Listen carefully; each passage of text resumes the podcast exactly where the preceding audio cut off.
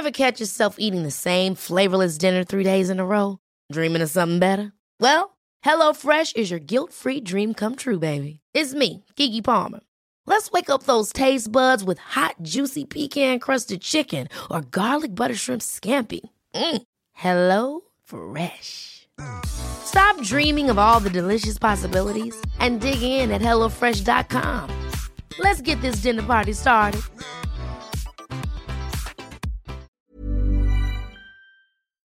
Fenêtre sur le monde vous convie cette semaine à la découverte des éminences, des conseillers, de ceux qui sont dans l'ombre des princes, ces diplomates qui contribuent à faire la géopolitique, qui contribuent à faire les relations internationales, des noms qui pour la plupart nous sont aujourd'hui inconnus alors qu'ils ont eu un rôle extrêmement important dans les différents siècles de l'histoire de France, de l'histoire européenne. Et pour traiter de ces questions de diplomatie, je reçois Charles Zorgbib. Bonjour. Vous, êtes, vous avez été professeur à la Sorbonne. Vous avez beaucoup écrit sur les relations internationales et vous venez de publier ce dernier ouvrage aux éditions de Fallois, Les éminences grises. Euh, toutes les références sont à retrouver sur le site internet de Conflit.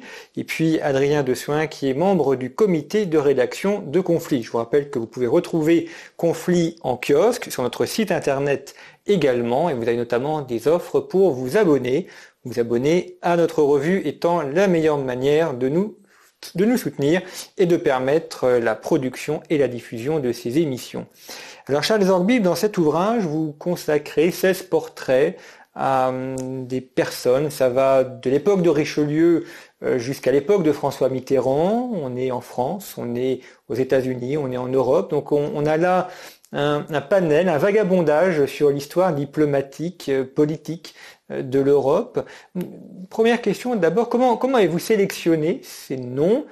On aurait pu en mettre d'autres, on, aurait pu certains les remplacer par d'autres, mais comment avez-vous fait vos choix? Alors on a Beaumarchais, on a Jacques Bainville, euh, on a le père Joseph, on a Jacques Faucard, on a François de Grossouvre, on va revenir un petit peu sur les uns et les autres, mais est-ce qu'il y a, à travers toutes ces éminences, tous ces conseillers, un fil directeur, un lien commun qui les unit? Oui, d'abord, il y a le Père Joseph. Le Père Joseph. Qui a donné son nom, d'ailleurs. Qui euh, emplissait tout l'écran. Et ça fait pas mal d'années, un ami dont je ne citerai pas le nom, qui me cassait les pieds et me disait Tu devrais faire un livre sur le Père Joseph. Il me dit Il manque ça il faut que tu fasses, pour que ta bibliographie soit complète, il faut un livre sur le Père Joseph. Alors j'ai lu tous les ouvrages importants sur le Père Joseph, et puis j'ai compris que j'étais incapable de faire une biographie du Père Joseph. C'était vraiment euh, trop pour moi, il y avait tout ce côté mystique, euh, je n'arrivais pas à pénétrer le personnage complètement. Et tout d'un coup, je me suis dit, mais Père Joseph, c'est le number one, et puis il y a tous ceux qui ont suivi, je m'étais intéressé auparavant au colonel House, qui était l'éminence grise de Woodrow Wilson. Je m'étais intéressé à Holstein, l'éminence grise de Guillaume II à certains égards. Donc j'ai dit, c'est ça qu'il faut que je fasse. C'est, en partant du Père Joseph, une série de portraits. C'est finalement là euh, la solution à, à l'impasse dans laquelle je me trouvais avec ce sacré Père Joseph. Et c'est ce que j'ai fait, sans choix autre qu'affectif. C'était un peu au hasard des rencontres, des rencontres livresques. Alors, éminence grise parce que le père Joseph portait la robe euh, grise des Capucins, et que Richelieu voulait qu'il soit créé cardinal, donc il y avait l'éminence rouge qui est Richelieu et l'éminence grise du, père Joseph. Parce que Richelieu se trouvait toujours, se sentait toujours très malade, il était persuadé qu'il allait bientôt mourir, et il voulait que le père Joseph soit son successeur, ce qui aurait été d'ailleurs assez extraordinaire. L'éminence grise aurait vraiment été en pleine lumière à ce moment-là. Avec, avec Mazarin, est-ce que Mazarin n'est pas petite éminence grise de Richelieu qui aurait pris la suite? Ah, je crois que c'est plus compliqué. Hein. C'est assez, flamboyant aussi, quand même. Euh, je ne le mettrai pas au même plan que le père Joseph. C'est très différent. C'est quand même, c'est un autre Richelieu, vraiment. On est là aussi dans des, dans des binômes, alors on va revenir sur, sur quelques-uns, mais cette relation entre l'homme politique visible et, et l'éminence cachée, euh, qui fait qui fait la personne finalement? Est-ce que c'est l'éminence qui doit tout au politique qui lui permet d'être le conseiller du prince? Mais le prince a aussi besoin de, l'éminence. Donc il y a, il y a un rapport euh, complexe entre les deux. Je crois que c'est une série de c'est une série de cas particuliers, me semble-t-il. Mais de manière générale, Ce qui est à peu près constant, c'est que c'est le prince qui fixe les grandes lignes de la politique. Là, je ne crois pas qu'il y ait d'exception. Les lignes de force, c'est le prince. Et après, tout le reste, toute la discussion qu'on peut avoir, c'est dans l'exécution. Ça, c'est la ligne générale. Bon, alors après, on peut toujours en discuter. Par exemple, dans le cas de Wilson, qui est-ce qui est le véritable auteur de la Société des Nations? Est-ce que c'est Wilson ou est-ce que c'est le colonel House D'ailleurs, ce qu'il y a d'assez extraordinaire, c'est que dans beaucoup de cas, le conseiller rompt avec le prince. Lorsque le conseiller est presque l'égal du prince, alors ça ne marche plus. Le binôme ne marche plus. Le couple va éclater. Mais de manière générale, je crois que c'est ça. C'est le, prince qui fixe les lignes de force. Et dans l'exécution, on peut en discuter. Et parfois, il y a de, vrais débats, justement, entre euh, le conseiller du prince et le prince, avec des, des conceptions très divergentes. Ce qui est le cas du père Fouché euh, du père Joseph, pardon, euh, qui, euh, qui a une conception au départ très chrétienne, très universaliste, opposée au cardinal de Richelieu qui a une conception déjà plus nationale, plus, plus réaliste, plus française. Et, malgré tout, on se demande si c'est pas l'équation personnelle, c'est-à-dire les rapports amicaux qu'il peut y avoir finalement qui finissent par l'emporter et qui trouvent une solution à deux. Moi, je pense quand même que passez-moi l'expression, qui n'est pas correcte du tout, il me semble que Richelieu a converti le Père Joseph à, sa conception euh, de l'Europe, il me semble. Parce que le Père Joseph, c'est comme Picasso avec ses différentes périodes. Là, il y a la période 1 du Père Joseph qui n'a rien à voir avec la période 2. L'homme qui veut euh, se lancer dans une nouvelle croisade, qui veut constituer cette fameuse milice chrétienne avec Charles de Gonzague, c'est quand même un chrétien œcuménique c'est une manière de, rassembler catholiques et protestants, de mettre fin aux guerres de religion euh, en, partant euh, en guerre contre le Turc. ça n'a plus rien à voir avec la deuxième période, qui est celle d'une politique euh, nationale française contre la maison d'Autriche. C'est le fil rouge un peu de votre livre, c'est-à-dire qu'on a toujours cette tension entre soit un système global euh, une sorte de Sainte Alliance ou de Société des Nations, soit un système national, avec un système plus réaliste, parfois plus cynique aussi. Hein. Euh, et ça, c'est un clivage qui traverse encore euh, jusqu'à aujourd'hui avec l'Union européenne, par exemple. Et la surprise, c'est que ce clivage existe déjà au XIXe siècle, pratiquement, quand on voit les propositions de Tchartoryski, qui à certains égards euh, sont une sorte de brouillon de la Société des Nations. J'ai découvert avec euh, surprise toute la diplomatie euh, russe du XVIIIe, XIXe siècle. On pourrait la qualifier de très progressiste au sens du droit international. C'est assez extraordinaire. Une autocratie, la plus grande autocratie d'Europe, qui lance des propositions qui sentent le XXe siècle, même dans le côté un peu caricatural.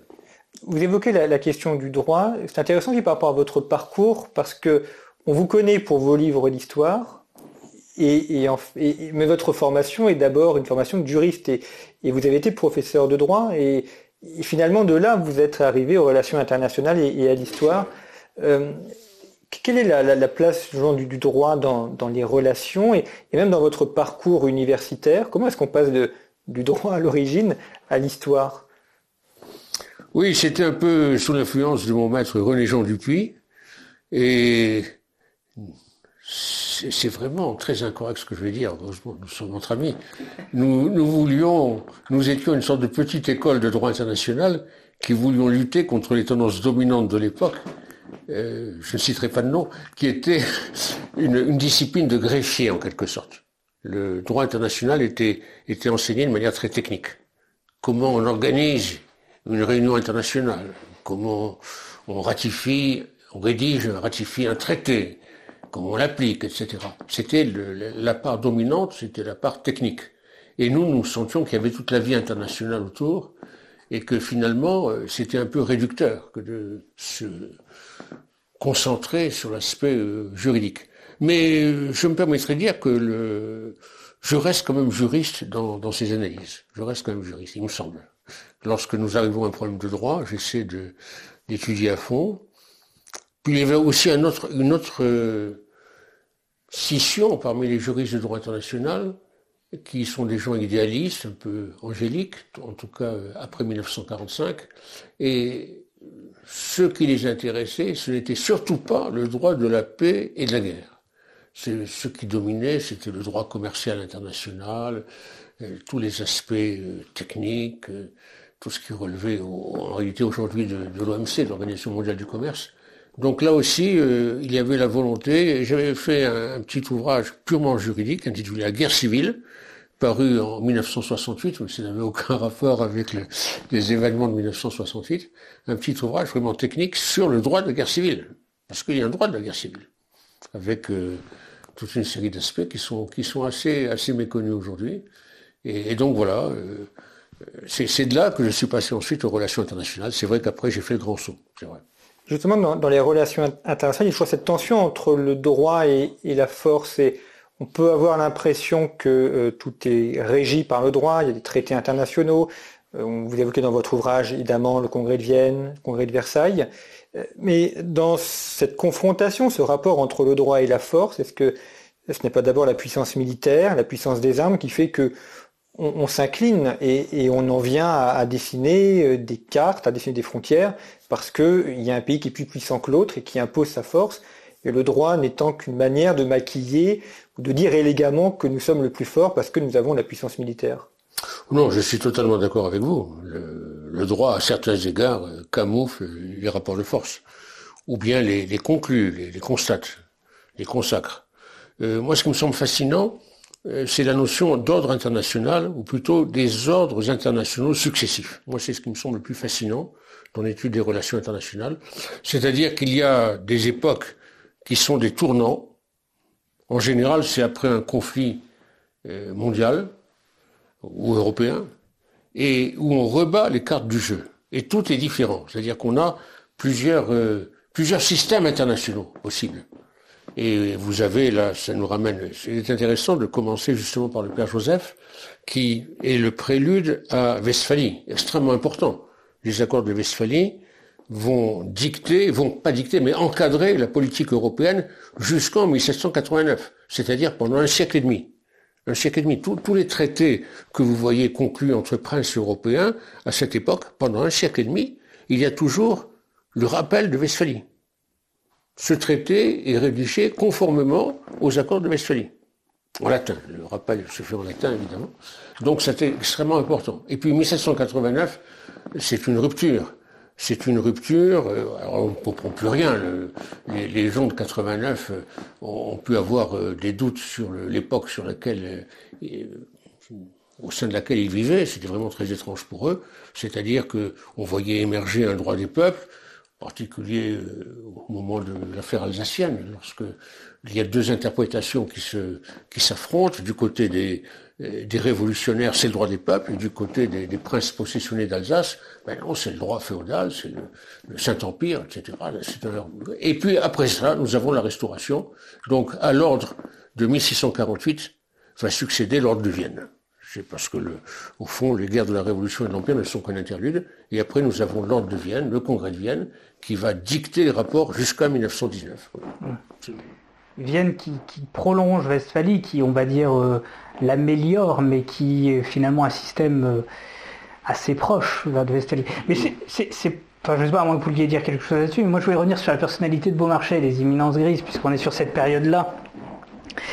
Vous, distinguez plusieurs types d'éminences grises, mais on a le sentiment qu'il y a comme chez euh, Holstein ou euh, euh, chez le père Joseph ou peut-être le colonel House aussi, des, gens qui travaillent vraiment des gros travailleurs dans l'ombre.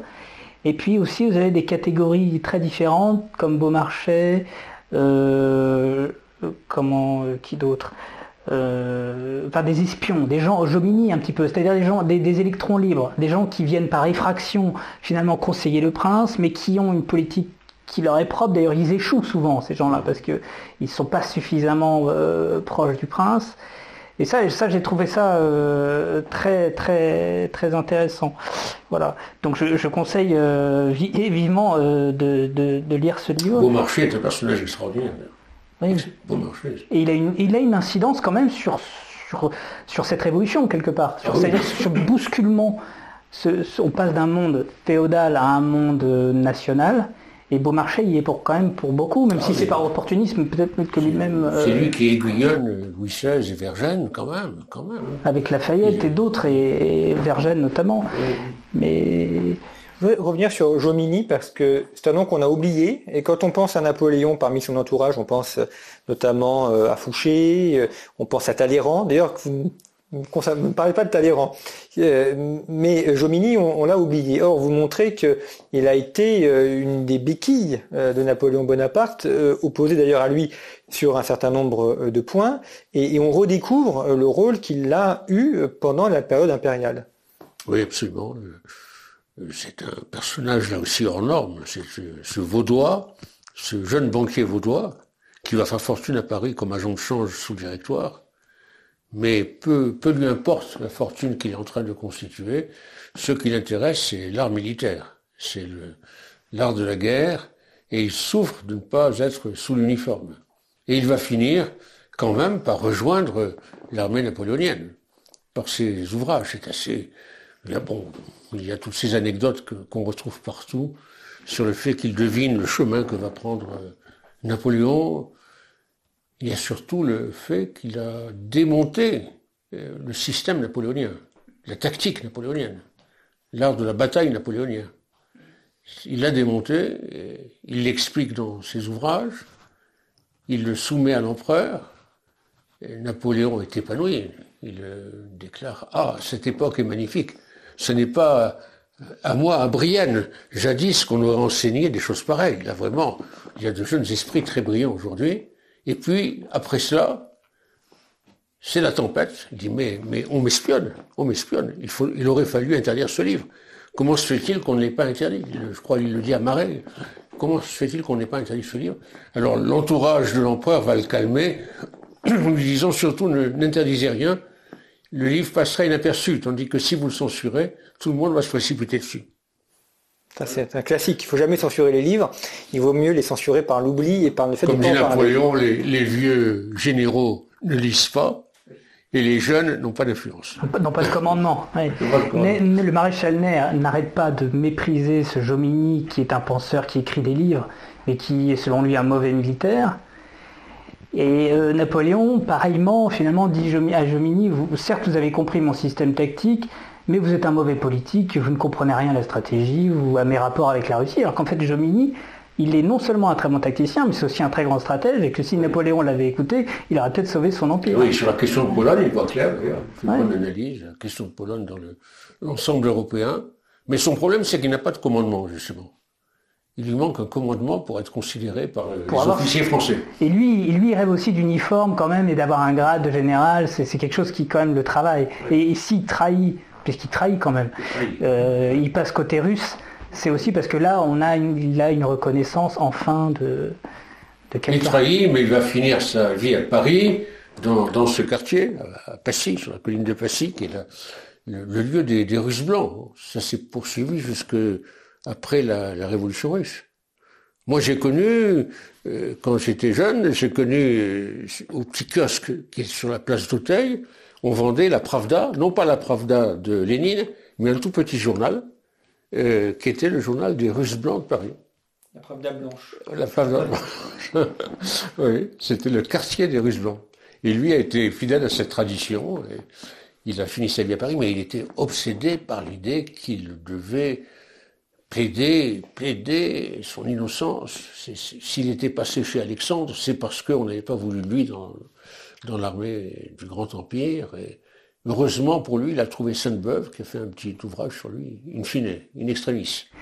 Ce, qui, est frappant, je- si je reviens à l'époque d'aujourd'hui, c'est qu'on est en démocratie où tout est censé être transparent, mais finalement les éminences grises, elles continuent, elles, à être là. Il y a toujours des conseillers autour du prince qui lui, disent quoi faire, qui sont renvoyés, qui sont en grâce, en disgrâce. Comment est-ce que vous expliquez ce- cette, euh, je sais pas, cette, euh, cette éternité de- de- du conseiller D'abord, ils ne sont plus tellement dans l'ombre. Je crois que le, tournant, c'est avec euh, le colonel House, qui, lorsqu'il vient en Europe, euh, euh, organise des conférences de presse. Il a la presse autour de lui. Donc, euh, une éminence grise qui euh, est au centre Kissinger, Kissinger aurait pu Ça, être- pas, pas. aurait pu être dans livres parlons aussi. Ouais. Mais donc là, euh, c'est évident, il y a euh, ce- ce- le fait que le conseiller aujourd'hui soit, soit en pleine lumière. Ouais. Cela dit, on peut en discuter. On peut en discuter. On ne sait pas, forcément, par définition. Ça se trouve, il y a des conseillers qu'on ne voit pas. Ouais. Alors évidemment, alors il y a ceux qu'on ne voit pas. Autrement, oui. Pardon, parmi les, les conseillers récents, vous évoquez Jacques Faucard, général de Gaulle. Alors il y a eu beaucoup de fantasmes autour de Jacques Faucard, parce qu'on pense à la France-Afrique, parce qu'on pense euh, au service d'action civique. Euh, Donc c'est un, un conseiller qui va au-delà du cadre diplomatique. C'est aussi un conseiller politique. Vous mentionnez notamment son rôle pendant mai 68.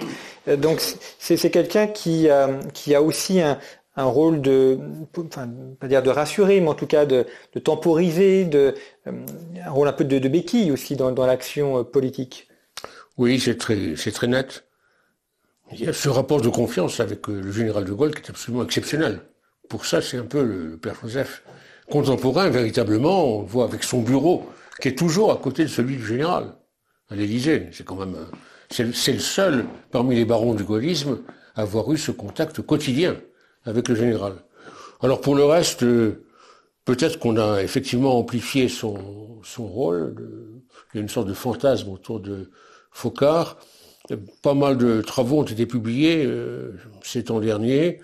Bon, il y a le fameux service d'action civique qu'on peut expliquer en termes rationnels parce que lorsque De Gaulle revient au pouvoir, euh, le parti gaulliste c'est un, parti élitiste. Contrairement à l'ancien Rassemblement du peuple français, c'est un parti sans militants.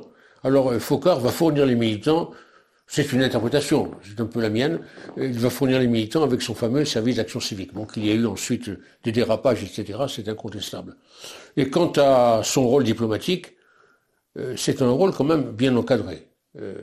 Comme euh, Richelieu, le général de Gaulle donne la ligne de force, la ligne centrale. Et Focard est dans l'exécution. Alors cela dit, je me suis posé une question, c'est que euh, on le voit à travers les carnets de Perfit. Euh, de Gaulle est vraiment déstabilisé lorsque les barons africains les plus proches de lui, tels qu'Oufou et Boigny, proclament l'indépendance de leur ancien territoire d'outre-mer. Et il y a un moment où De Gaulle, qui était quand même sensible parfois à des, déprimes, au moins à des déprimes, euh, là ne, comprend plus ce qui se passe. Parce qu'il y a cru à sa communauté, avec un parfum confédéral, quand on voit toute la place que la communauté prend dans la constitution de la Cinquième République. Eh bien là, il est un peu déstabilisé, et j'ai cru, j'ai cru que Focard avait eu ce génie d'aller vers le général et de lui dire, mais non, ne vous faites pas de soucis, euh, tous ces pays africains vont être indépendants, ils vont être souverains, mais nous allons garder un lien très fort avec eux. Je l'ai pensé à travers un peu les carnets de perfid. Et en allant plus loin dans l'étude, eh ben, aujourd'hui je ne sais plus, je ne sais plus qui a rassuré l'autre. Parce que Focard aussi a eu un moment de déprime lorsqu'il a vu euh, les pays africains les plus proches, les équipes africaines les plus proches, euh, se, se rallier à l'indépendance. La seule exception, c'était finalement le Gabon, où le président Mba aurait voulu transformer le Gabon en département d'outre-mer. Et il a fallu que tout le monde explique que ça aurait été impossible à l'ONU, etc. Si le Gabon était devenu un département d'outre-mer, il y aurait eu un monceau de critiques sur la, France colonialiste. Il y a aussi une, autre ligne euh, de force ou une ligne euh, continue de ces éminences grises qui sont évidemment toutes différentes. C'est que souvent elles sont caricaturées, elles sont euh, noircies. Sont des éminences noires finalement. hein. Euh, ça c'est une constante de l'histoire. Le conseiller est souvent le... Il excuse presque les fautes de- du, du prince, c'est-à-dire que Oui, tout, c'est tout, se, tout se, se charge et tout se, contre lui. Il est un peu créé pour cela, peut-être. Ouais, Oui. ouais, Il il- permet d'être attaqué lui pour protéger Voilà. le prince. pour protéger l'autre. Et on le voit dès, dès le père Joseph, c'est incroyable. Moi, j'étais, lorsque j'ai vu les documents, tous les documents d'époque qui, sont sortis sur père Joseph, les pamphlets, etc., c'est extraordinaire.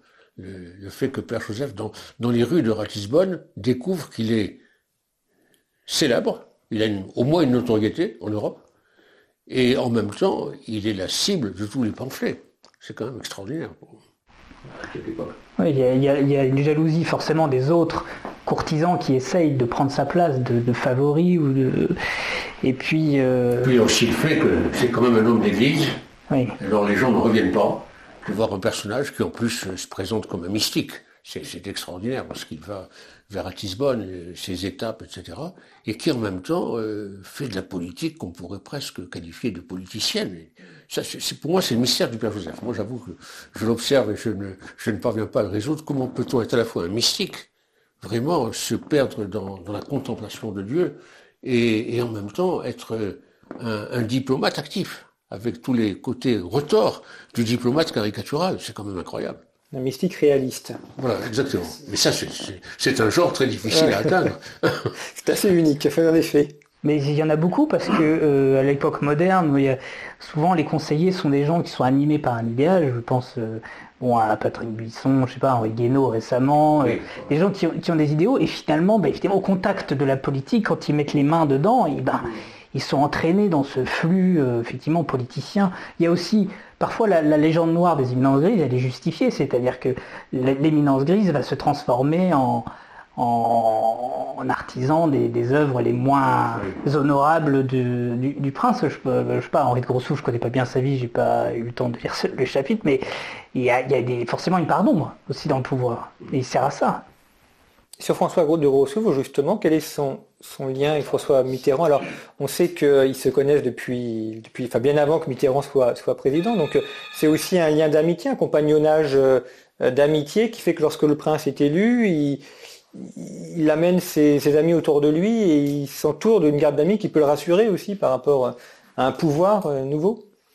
Oui, il y a des, proches de l'ancien président Mitterrand qui m'ont reproché d'avoir choisi de, de euh, avec des arguments qui étaient des arguments forts. Ils m'ont dit qu'à leur avis, Grossouvre n'avait eu aucune influence sur Mitterrand. Donc on a engagé un débat sur ce point. Euh, je pense que c'est en partie vrai. Ça, ne m'atteint pas puisque j'avais parlé de vagabondage. Il y avait toutes sortes d'éminences grises. Alors, je pense que si Mitterrand avait été élu sept ans plus tôt, s'il avait vaincu euh, euh, Giscard d'Estaing en 1974, je pense que euh, Grossouvre aurait été une véritable éminence grise. Sept ans plus tard, c'est vrai que c'est peut-être un peu trop tard pour Grossouvre, car ce n'est plus son univers. Il est perdu. J'ai parlé avec les proches de Grossouvre. Il est perdu dans cet univers de, jeunes militants socialistes qui se sont installés à l'Élysée. C'est plus, c'est plus le monde de Grossouvre qui est au fond d'ailleurs un aristocrate qui, par, sympathie personnelle, avait accompagné euh, Mitterrand dans sa conquête du pouvoir.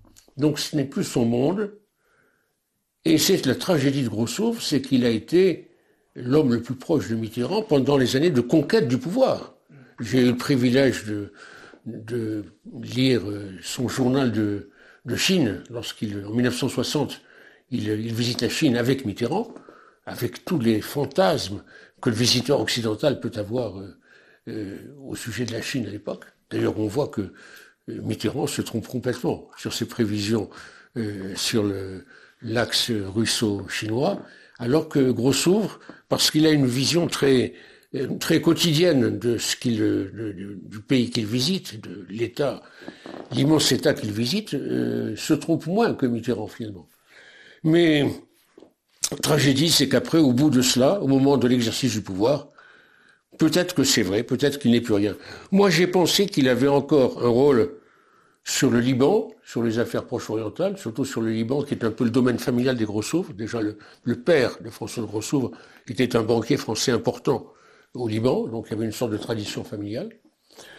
Et puis, c'est le point où moi, je ne serais pas, je serais un peu en désaccord avec les, proches de Mitterrand.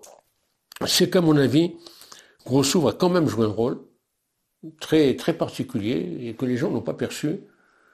C'est un des membres du GLAV. C'est un des membres fondateurs des réseaux du GLAV, c'est-à-dire ces réseaux dormants que, en marge de l'Alliance Atlantique, euh, des, groupes occidentaux avaient voulu préparer pour le cas d'une intervention soviétique, pour le cas d'un futur, euh, il, y a, il, y a, des fantasmes là-dessus, mais il y a pas mal d'ouvrages et travaux qui ont été publiés, il semble que l'idée soit partie du secrétariat même de l'Alliance Atlantique, à l'époque de SPAC, etc.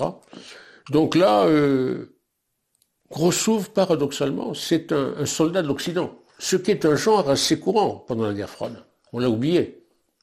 Kissinger, euh, sur le campus de Harvard, passe de la création d'un institut à un autre institut, mais tous ces instituts sont financés par la CIA, à, travers des fonnets de fondations. Moi-même, quand j'étais étudiant, je me suis intéressé un tout petit peu au syndicalisme étudiant, et il y avait à l'époque une internationale étudiante dont le siège était à Prague, qui répondait les mots d'ordre euh, soviétiques et qui avait une énorme influence et d'énormes moyens. Et contre cela, en Occident, on a créé la conférence internationale des étudiants dont le siège était à Leyde, aux Pays-Bas, et on ne savait pas qu'elle était financée par la CIA. C'était une fondation américaine qui finançait la conférence internationale des étudiants, mais c'était un fauné de la CIA. Donc c'était ça, c'était un peu la règle du jeu sous la guerre froide. Et c'est dans ce contexte qu'il faut placer Grossouvre. C'est l'homme de, c'est le soldat de l'Occident. Et donc, il se retrouve dans l'équipe Mitterrand. Mais il a été très utile. Euh, rappelons-nous, euh, le vice-président de Reagan, le vice-président Bush, arrive à Paris au moment où euh, Mitterrand annonce l'entrée de ministres communistes dans son gouvernement. Vous vous rendez compte le clash qui aurait pu se produire Un peu comme ça s'est produit avec le Portugal de, de la révolution des œillets. Et donc là, je pense que finalement, Grosso a quand même joué un rôle de pare-choc, me semble-t-il. Il a rassuré les Américains en Exactement. apportant un petit une, bon chic, bon genre euh, voilà, exactement. De, non communiste. Exactement, vous avez tout dit. Exactement. après, les Américains connaissaient quand même déjà Mitterrand, il avait un passé... Euh, ils savaient qui il était quand même. Euh, Mitterrand, c'était un ancien notable de la 4ème République, ministre.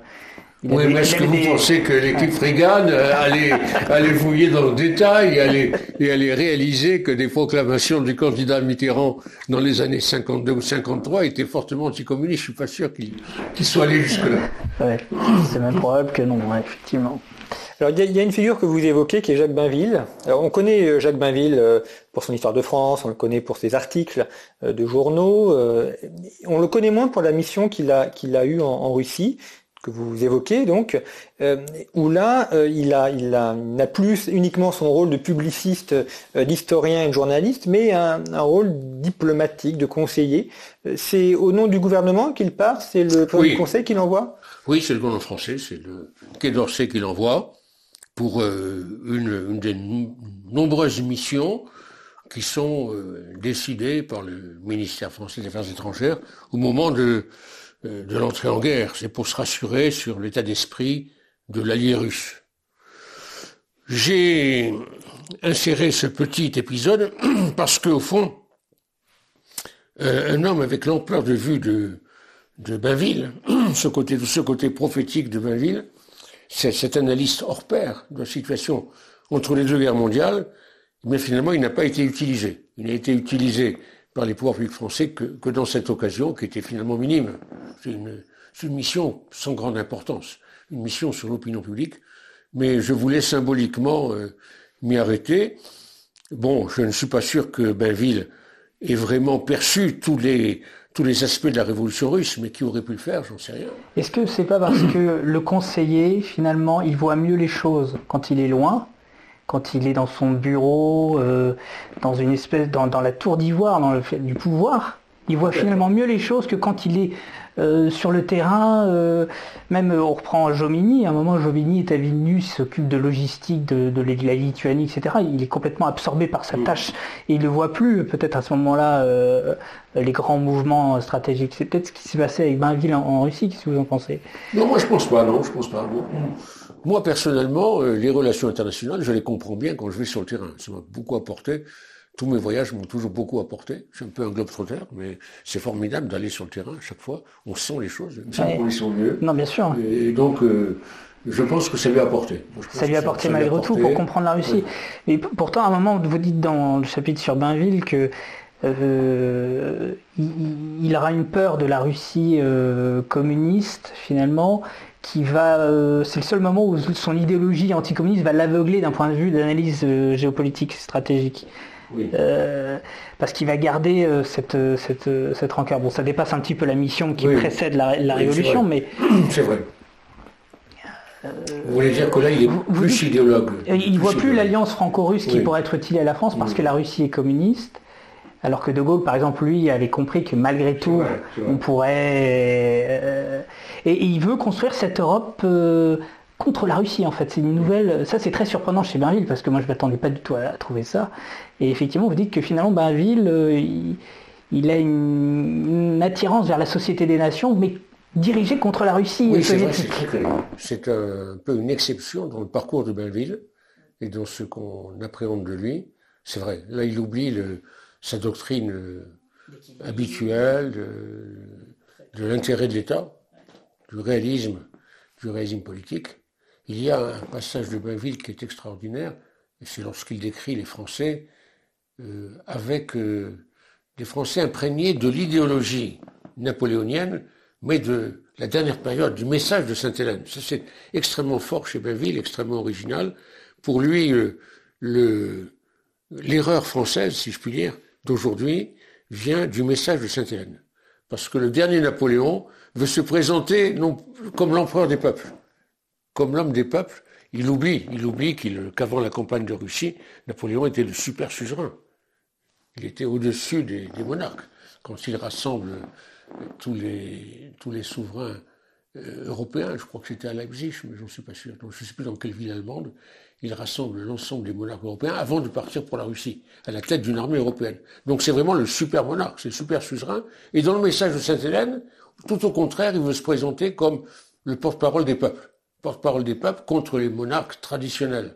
Et, d'après Bainville, c'est de là qu'est venue toute l'erreur, car euh, cette pensée a imprégné ensuite, c'est la, fameuse diplomatie des droits de l'homme, au fond. C'est le droit de l'homisme d'aujourd'hui. Et donc, euh, là-dessus, c'est une surprise de voir un Bainville qui, par contre, euh, semble adhérer aux idéaux de la société-nation, mais je crois que c'est parce qu'il est tellement surpris. vous parliez de De Gaulle, mais De Gaulle, il a l'expérience. lorsque De Gaulle porte son regard sur l'URSS dans ses mémoires, ça fait quand même euh, plus d'un quart de siècle. Oui, mais quand, il est militaire en Pologne, je me suis, intéressé un peu au sujet, il voit déjà la Russie redevenir derrière cette Russie rouge et communiste, il voit tout de suite la Russie éternelle qui va revenir euh, ensuite en Europe, qui a été chassée mais qui va revenir. Et, déjà, il dit euh, qu'il faudra traiter avec elle, qu'il faudra la réintroduire. Ça, c'est une constante chez lui, de, au-delà des questions idéologiques, de voir la continuité nationale, historique des peuples. Oui. Et... Si Bainville avait pu conseiller De Gaulle, ça aurait été un couple sans doute extraordinaire. Oui, mais euh, quand on voit comme, ce qui s'est passé avec Gorbatchev, euh, c'est dommage que De Gaulle n'ait pas vécu cela. C'était toutes, toutes ses idées qui étaient réalisées. L'éternelle Russie qui réapparaissait. Il y, a, quelle vitesse? Il y a beaucoup d'écrivains dans vos, dans vos éminences. On a évoqué Beaumarchais et Bainville. Il y en a un autre qu'on ne s'attend pas à le voir là, c'est André Gide. Oui. Et son voyage au Congo, on raconte que pendant qu'il descendait le, fleuve Congo, il lisait Jean Racine. Oui. Je ne sais pas si c'est vrai, mais en tout cas, oui, c'est vrai. Euh, on ne s'attend pas à voir André Gide, euh, qu'on n'imagine pas dans, au, milieu euh, de Jomini, de Bainville et, et, de François le Gros-Souvre. Alors c'est un autre aspect. C'est un autre aspect de voir André Gide, le grand écrivain, qui pose au grand écrivain, et qui lui aussi, euh, une fois dans sa vie, est chargé d'une mission officielle. Et c'est un des éphémères ministres des colonies de la Troisième République, qui lui propose de partir en Afrique. C'est une mission non rémunérée. Il y a une éthique hein, sous la Troisième République. Beaucoup de missions sont accordées à des écrivains ou des gens de lettres ou même parfois des hommes d'affaires mais c'est aux frais du missionnaire. C'est quand même assez extraordinaire. Et Gide, pour réaliser sa mission, va vendre la villa de famille qu'ils ont pas loin d'ici, dans la villa Montmorency. Il y a une maison de la famille Gide qui va être vendue pour que Gide puisse financer son, long parcours en Afrique.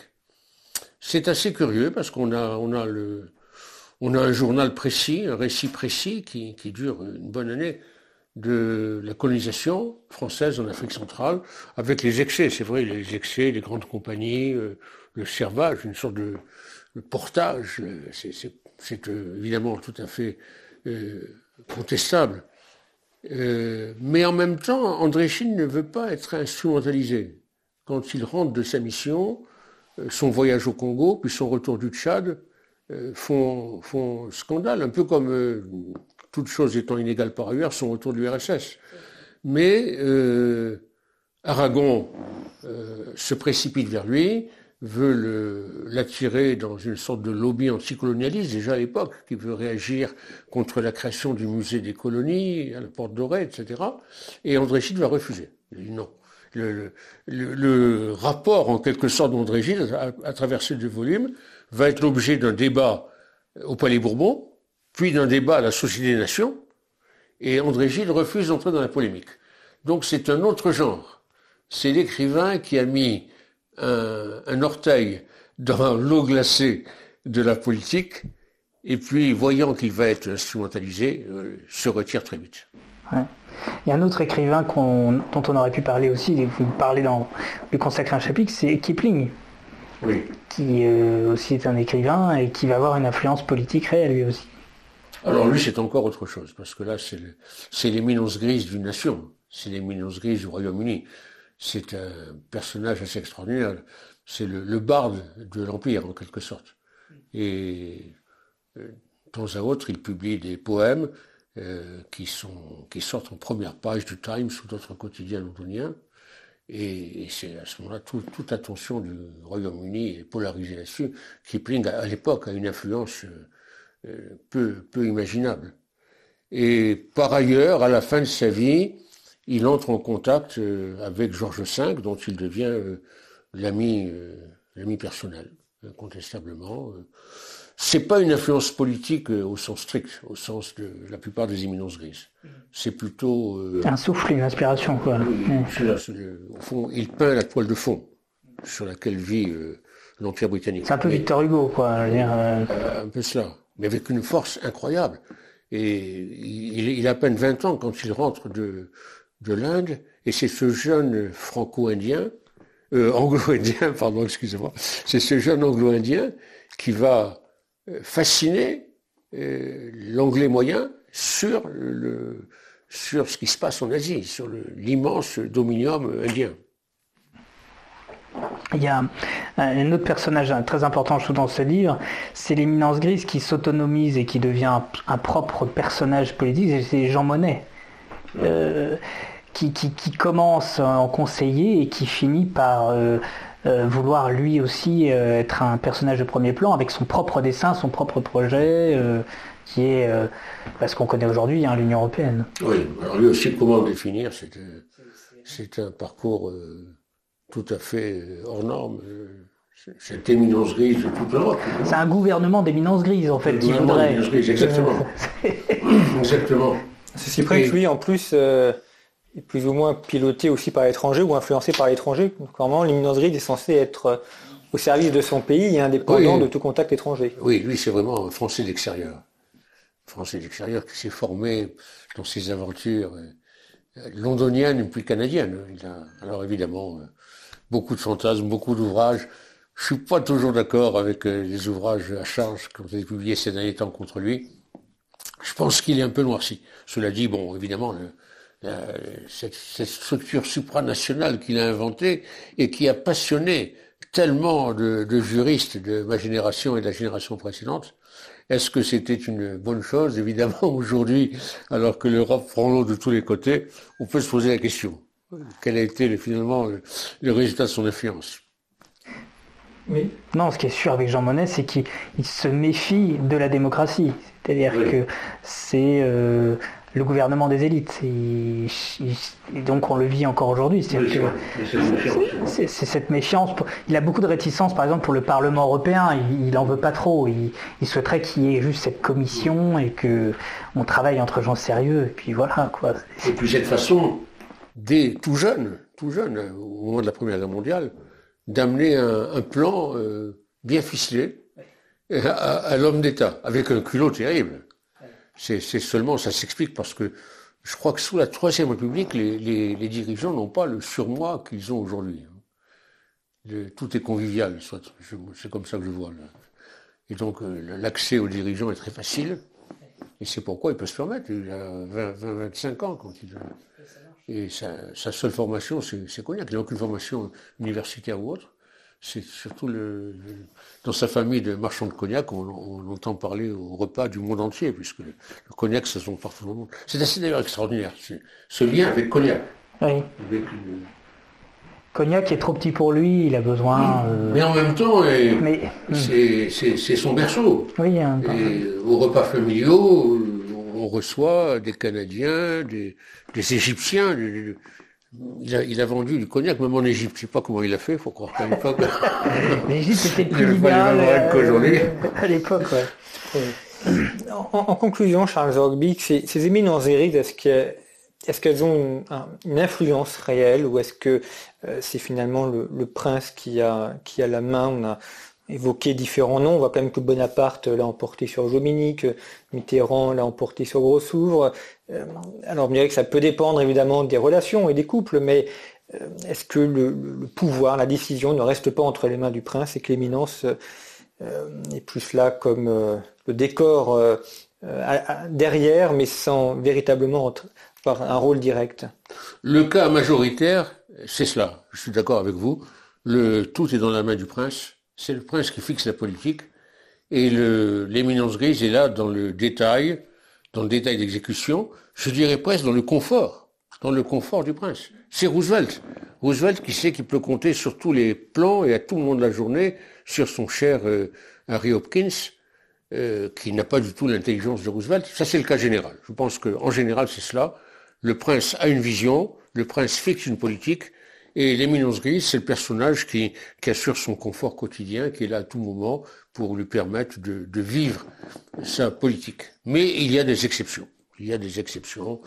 Nous avons parlé du colonel House. À certains égards, même le père Joseph, qui dans la- l'exécution de la politique française a une part presque égale à celle de Richelieu. Oui, parfois c'est comme un duo, c'est-à-dire avec Richelieu et le Père Joseph, on a l'impression qu'ils se partagent les rôles et que finalement chacun travaille, mais de concert, parce que comme ils s'entendent très bien, c'est ça qui fait le Absolument. C'est un couple euh, euh, incroyable. Bien, merci beaucoup. Et puis l'histoire nous donnera probablement l'occasion dans les années qui viennent d'assister à, d'autres éminences. Euh, je rappelle donc votre ouvrage Les, les éminences grises qui est paru aux éditions de Fallois. Toutes les références sont à retrouver sur le site internet de Conflit, ainsi d'ailleurs que nos offres d'abonnement. Et puis vous pouvez bien évidemment retrouver Conflit en kiosque et ainsi contribuer à, développer euh, cette revue, votre revue, et à nous permettre de produire d'autres contenus, vidéos, podcasts et textes. En tout cas, merci beaucoup pour votre fidélité et je vous dis à bientôt pour une nouvelle fenêtre sur le monde. Imagine the softest sheets you've ever felt. Now imagine them getting even softer over time. That's what you'll feel with Bowl and Branch's organic cotton sheets. In a recent customer survey, 96% replied that Bowl and Branch sheets get softer with every wash. Start getting your best night's sleep in these sheets that get softer and softer for years to come. Try their sheets with a 30-night guarantee. Plus, get 15% off your first order at bowlandbranch.com. Code BUTTERY. Exclusions apply. See site for details.